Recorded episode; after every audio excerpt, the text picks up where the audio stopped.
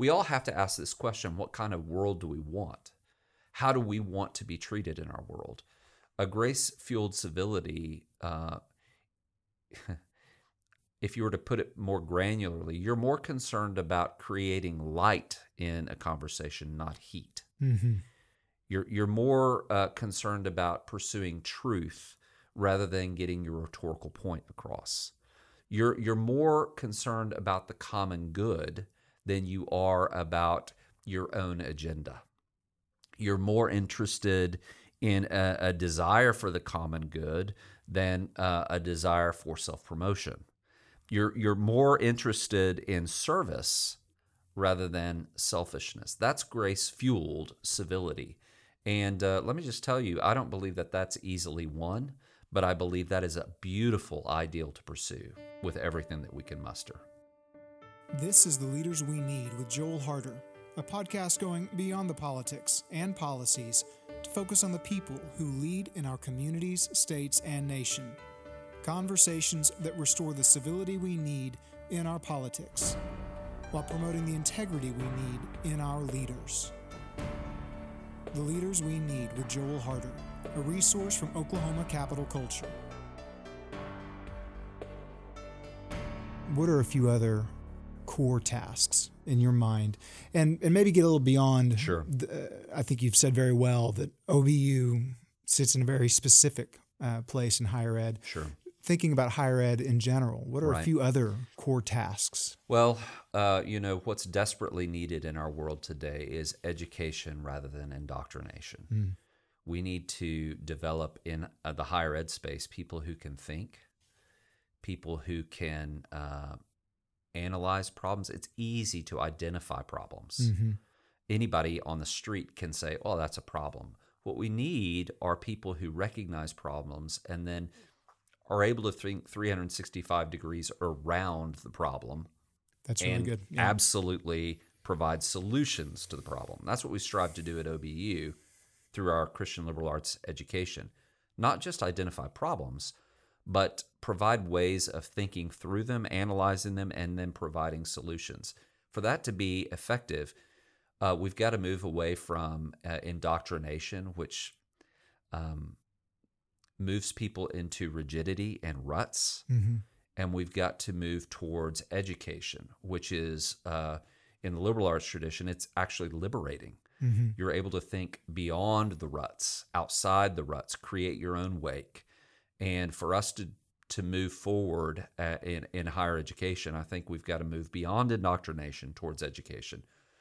As a Christian liberal arts university, OBU uh, does that, uh, I think, very well with because we believe uh, that you know, in our context, Jesus Christ is the clue that unlocks the totality of our world. And so that may seem to some of our hearers uh, very um, strange, but actually, we believe that uh, our our centrality, our anchor point in Christ, actually opens us up to thinking creatively, thinking outside the box, finding solutions, uh, rather than just identifying problems. So, but I, I do believe in in overall higher education, we, we've got to move towards education rather than indoctrination. That's a very difficult task yeah because our culture pushes us towards groupthink, right and that's a bit. Uh, we've we've got to kind of fight against that. there's an intuitive logic to this as well. Why else would we be able to identify problems if we didn't have the potential to analyze them and discover solutions? Doesn't mean that we're always equipped to do that. Right. And that's what I'm really hearing is that's where higher ed comes in. Yes. I mean, if we can identify them, then it is possible Right. To to navigate them and identify solutions as Right. well. But our, our problems as a society are not simple, they're complex. No, that's right. And the solutions naturally then will be complex. And the education aspect, uh, we can get more granular on that. Uh, analysis, so thinking skills, analysis, um, a sense of history. Uh, you know, one of the great dangers in our world is that uh, it's always the immediacy of the present. Uh, in, in other words, the present is all that there is and ever was. That's not actually true. If we gain a, a sense of our history, where we are in the world, we gain the understanding that we're cultured, we're traditioned, uh, and uh, cultured, we're enculturated, and we're traditioned. And there, there are aspects that we can learn from the past so that we don't repeat the, mm-hmm. those mistakes. Uh, I, w- I would also say, you know, what we've got to do uh, in if if higher ed is going to have a future, uh, we've got to have those that sense of history, those analytical skills. But one of the key things, and I know this is something that you're interested in, Joel, is the ability to communicate. Yeah.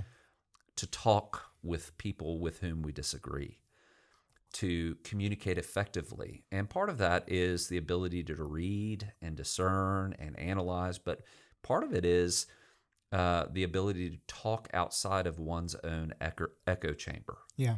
And that's a vital uh, component of, I believe, uh, higher education. It should be. And it is at OBU. It should be more widely. And what that means is, you know, we're entering the public square with a kind of civility, yeah, a kind of humility, but also with a confidence that uh, you know I, I have a voice too, you know, yeah. and that's important. There's this aspiration I think that's in our uh, nation right now. We we see where we are in this current moment, and we're not okay with it. Uh, we want to do better, and we need to move now to the practical. How can we do it better? Right. So I would love you to respond to this statement. Another point of view or perspective uh, is not just valid because another human being holds it, mm. but it is also valuable. Mm. Doesn't mean you will agree with it. It doesn't mean that you will ever agree with it, but there is value in it beyond just it being a valid perspective, right. value. How can we actually practically begin to do that? Well, I think that's a that's a powerful idea, isn't it? It's it's it's the notion that uh, human beings have uh, agency, they have voice, and uh, you know beyond validity, they have voice. Uh, you know, it's it's they're living human beings, and that's that is a powerful reality. I think what I would say um, in our in our current culture, how can we uh, how can we reach that aspiration? I think we have to do it uh, with with great humanity, and what I mean by that is it's easy to talk a good game. It's it's a very different thing to walk it, mm-hmm. and uh, one of the things that we can do as humans, I think, um, rather than uh, firing off a tweet or firing off a, a, note or something like that, sit down and have a coffee with someone. Yeah. Have a real life conversation with someone with whom you disagree. This is a, a human way of interacting. And our world right now is moving towards um, easy. There are easy ways to engage other human beings right now, Twitter being one of them, or social media being uh, one of them but I'm not sure that they're helpful. Mm-hmm. So easy and helpful aren't always the same. If I'm sitting down talking with someone, usually uh, a meal or some place where we can sit and actually talk with one another, then I begin to see that person and their voice and their agency, uh, even if I don't have to disagree with it or I don't have to agree with it. But what I can begin to do is see this is a real person yeah. and I can respect them. I can engage and I got to recognize that I live in the same world as this person with whom I fundamentally disagree. And we've got to live together. Yeah. And uh, because really there's no option. We live in the same space, we operate in the same world. We've got to work together. We've got to live together.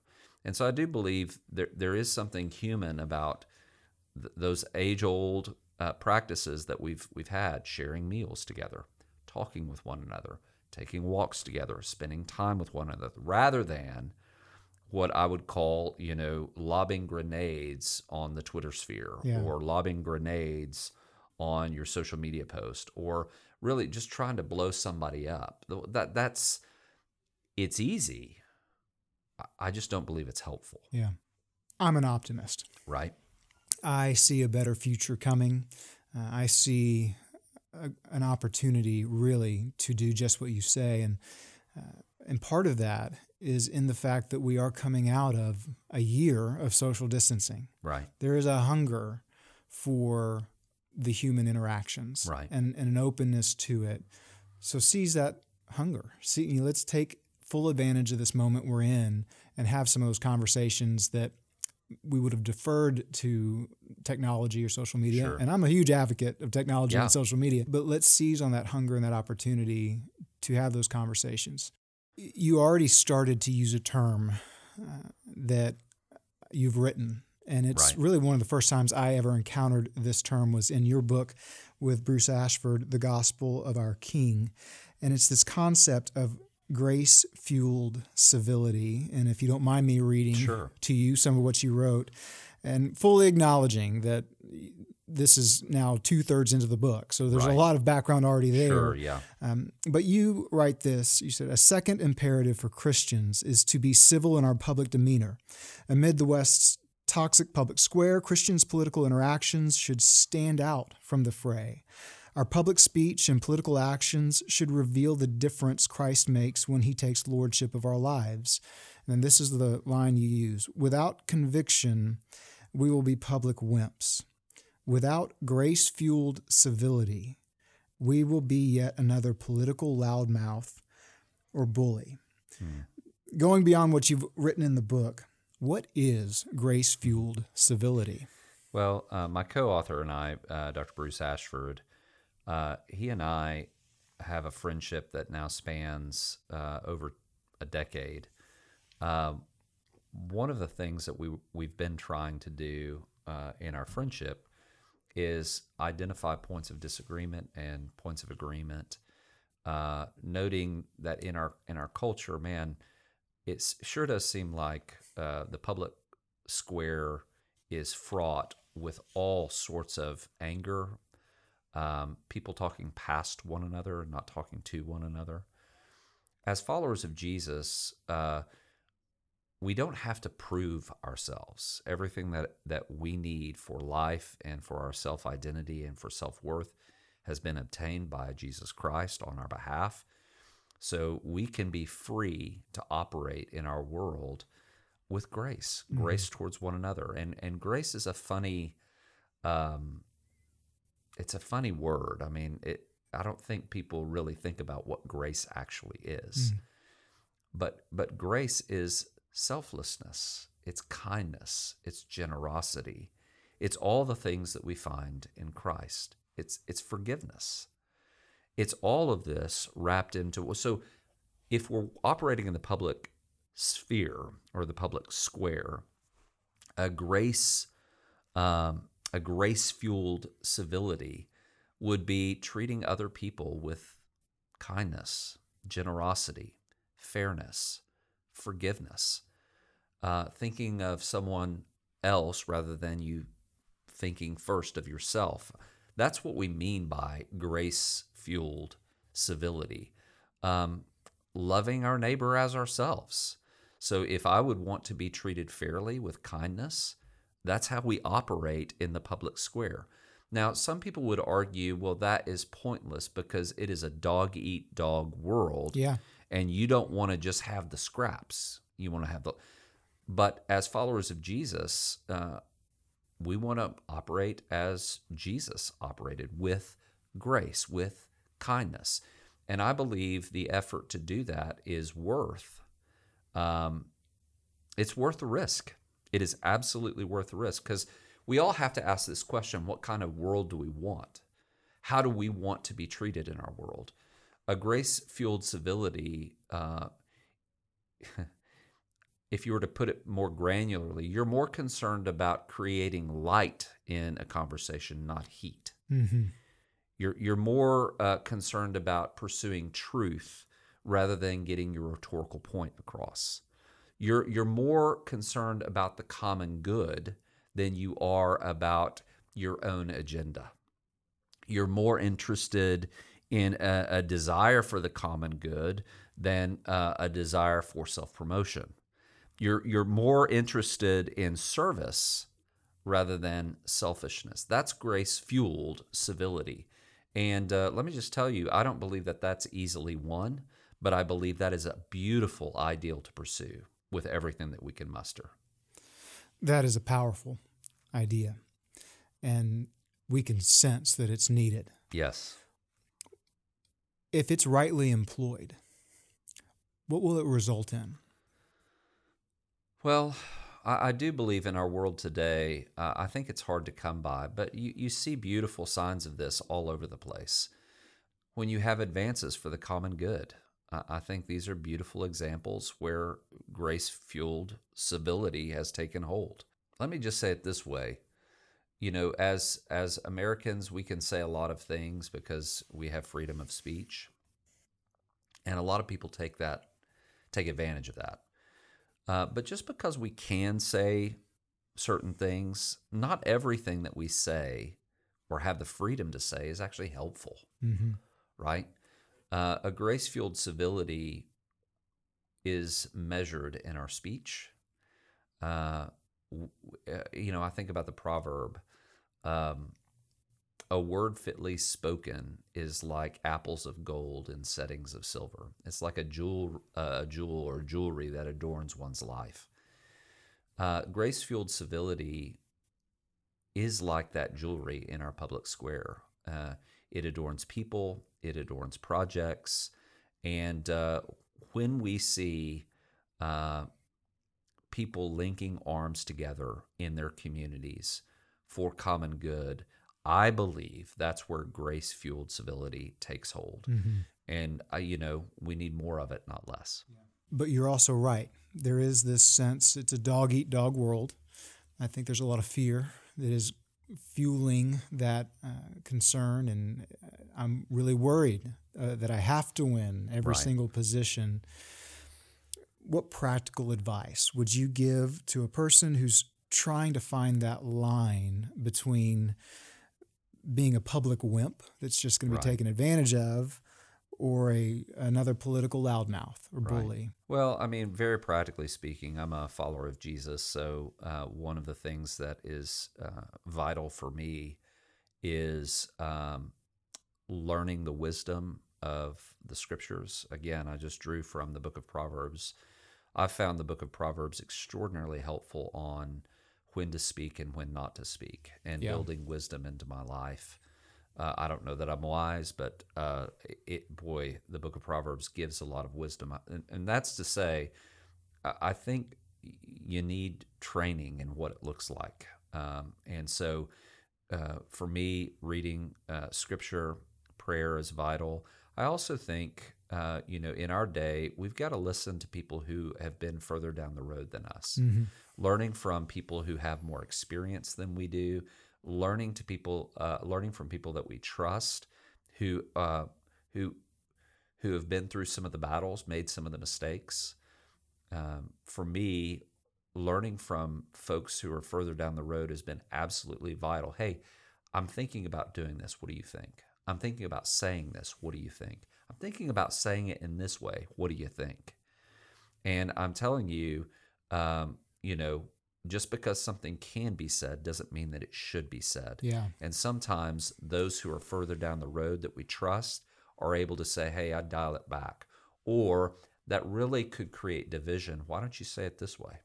Or why don't you approach this situation with this? And uh, those um, people that are further down the road don't have to be people that are most uh, immediately your closest allies or friends. They can actually be someone with whom you fundamentally disagree, but who's become a friend over the years yeah. because of those conversations.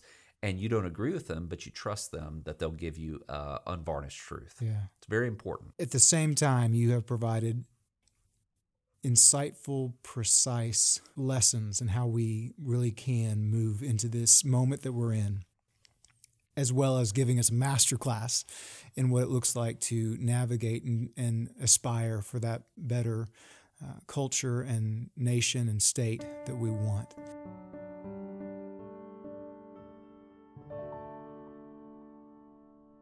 In the few minutes we have remaining, uh, Dr. Thomas, a fellow university president uh, has been uh, cited as saying, when you've found a leader, you've found a reader. Right. And you've already talked a lot about the books that you read. Uh, what are a few of the books that you find yourself returning to? What are those mm. books that, that just keep emerging as very significant for you? Well, I appreciate the question. It is absolutely true that leaders are readers and readers are leaders. Mm-hmm. It's absolutely true. Um, you know, I I'm a very strange person. I have extraordinarily eclectic tastes when it comes to reading. So I've just picked up a uh, because I am an, uh, a biblical scholar, Old Testament scholar.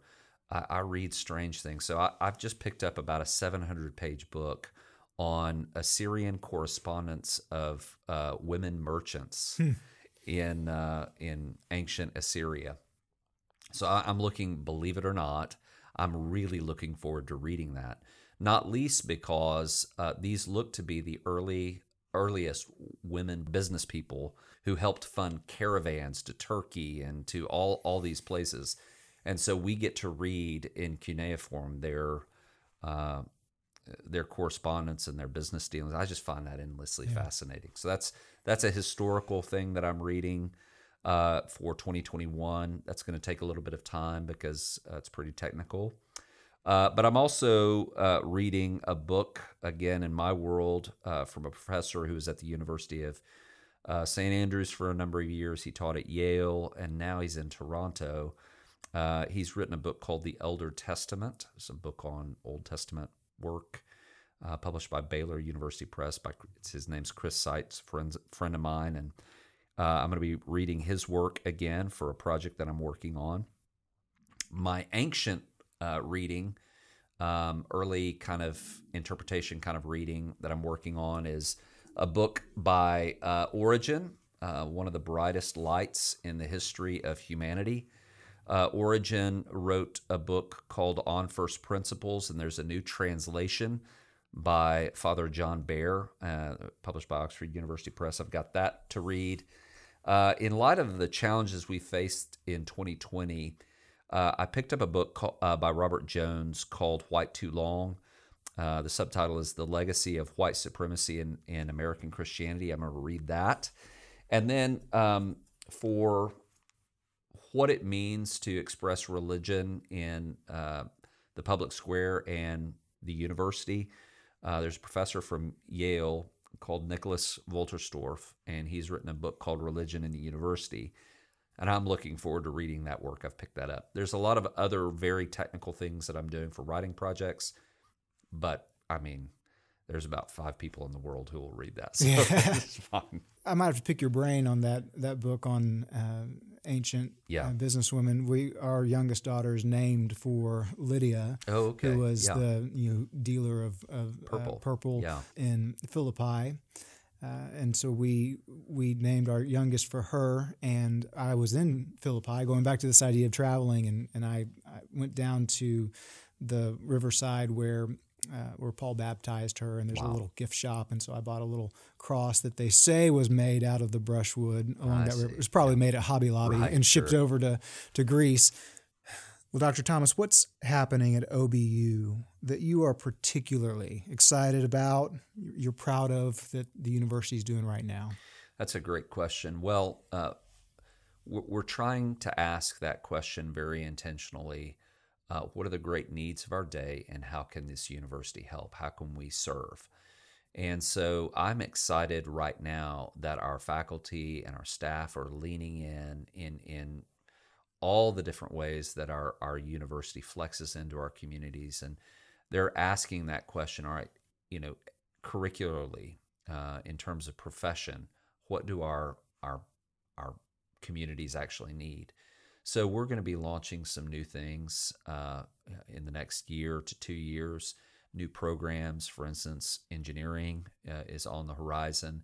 Because some uh, community industry leaders came to us and said, Hey, we love the shape of your education. Would you be interested in us helping you formulate an engineering program that would add value and create pipelines for need in our state? And we said, Yes, we can do that. So that's exciting. I'm excited uh, to say that we've just launched an endeavor at the Lexington uh, uh, prison facility uh, to do a full bachelor's degree there in person, and um, that's that's a really exciting initiative. We have right now uh, 40 inmates who are going to be starting their bachelor's degree, and we're going to be teaching in person on site, and uh, that that's uh, the Department of Corrections has been fantastic. Mm-hmm. Our state, our governor has been very helpful in this regard. Uh, everybody's been so helpful in uh, answering the questions and ensuring that we're doing things the right way so that we're able to equip uh, inmates with um, a bachelor's program.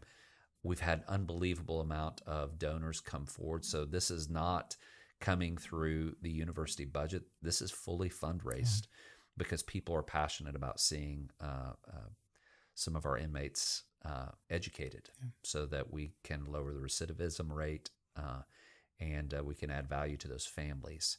So uh, that's that's exciting. It's a fantastic initiative. Yeah, it is. It's really exciting. But that that's those are just illustrative of the larger aim to add value to our communities. And again, I'm excited that OBU is willing to ask the basic question, look out beyond themselves to their communities and ask, how can we help? What do you need?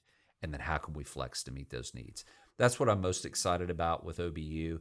Uh, students are catching that vision, prospective students and families are, are catching that vision. We've got people literally from all over the US, all over uh, the world, although COVID has thrown a wrench in that, uh, coming to OBU and uh, wanting to be part of the education that we're, we're doing here. So I'm excited about that. Just as a closing question, I cannot thank you enough for your time and what you've shared and all the wisdom and practical uh, advice you've given. From where you sit in the university context here at OBU in Oklahoma mm. and in our nation, what gives you hope for the future of civility in our public discourse and in our politics in our nation? What gives me hope? That's a that's a tough question to answer, actually. Um, if I'm honest, what gives me hope uh, for our future is found in our student population at Oklahoma Baptist University. I look out across our student body, and uh, these are the next generation of future shapers. Uh, they're going to be the ones who are caring for us when we are uh, infirm. They're going to be the ones who are shaping the world in which we live. And what gives me hope is to see their passion uh, it gives me hope to see their desire to add value to communities. Mm-hmm. Uh, when I look across our university student body, what gives me hope is these are women and men who are passionate about being lights in their world. And uh, we talk a lot about that at OBU. Um, don't just go in and get a job and, and earn money. Anybody can do that mm-hmm. through a profession or a job. Go make a positive difference in your world. Go add value. Uh, families and, and loved ones and friends uh, have added value to help fund this education that you have.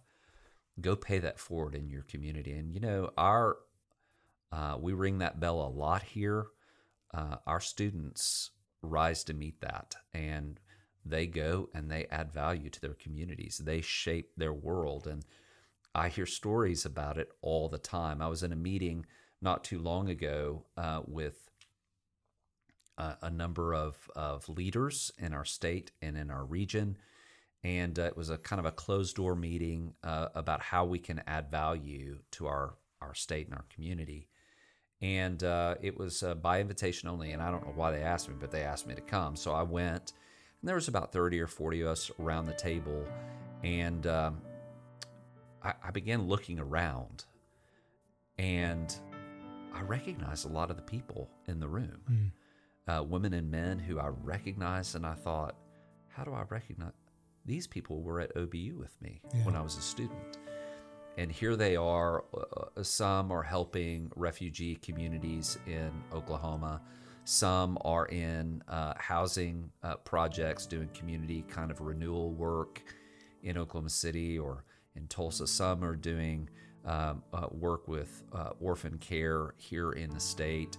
Some are doing this or some are doing that. But what gives me hope is they were the students 25 years ago, and now they're making a positive impact in our state and in our communities. And, you know, I anticipate that story will be retold with our students on our campus right now in 25 years. So that gives me great hope. I don't know that I have hope in technology. I don't know that I have hope in uh, a lot of different kinds of uh, you know structures that we think are just impermeable. Um, I, I do have hope in our people. I have hope that uh, our students will be change agents for good.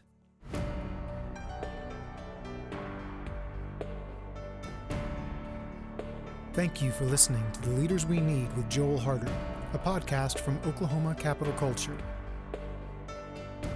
Oklahoma Capital Culture is a nonprofit organization shaping a culture of civility, integrity, and servant leadership among policymakers through non political and non-partisan engagement.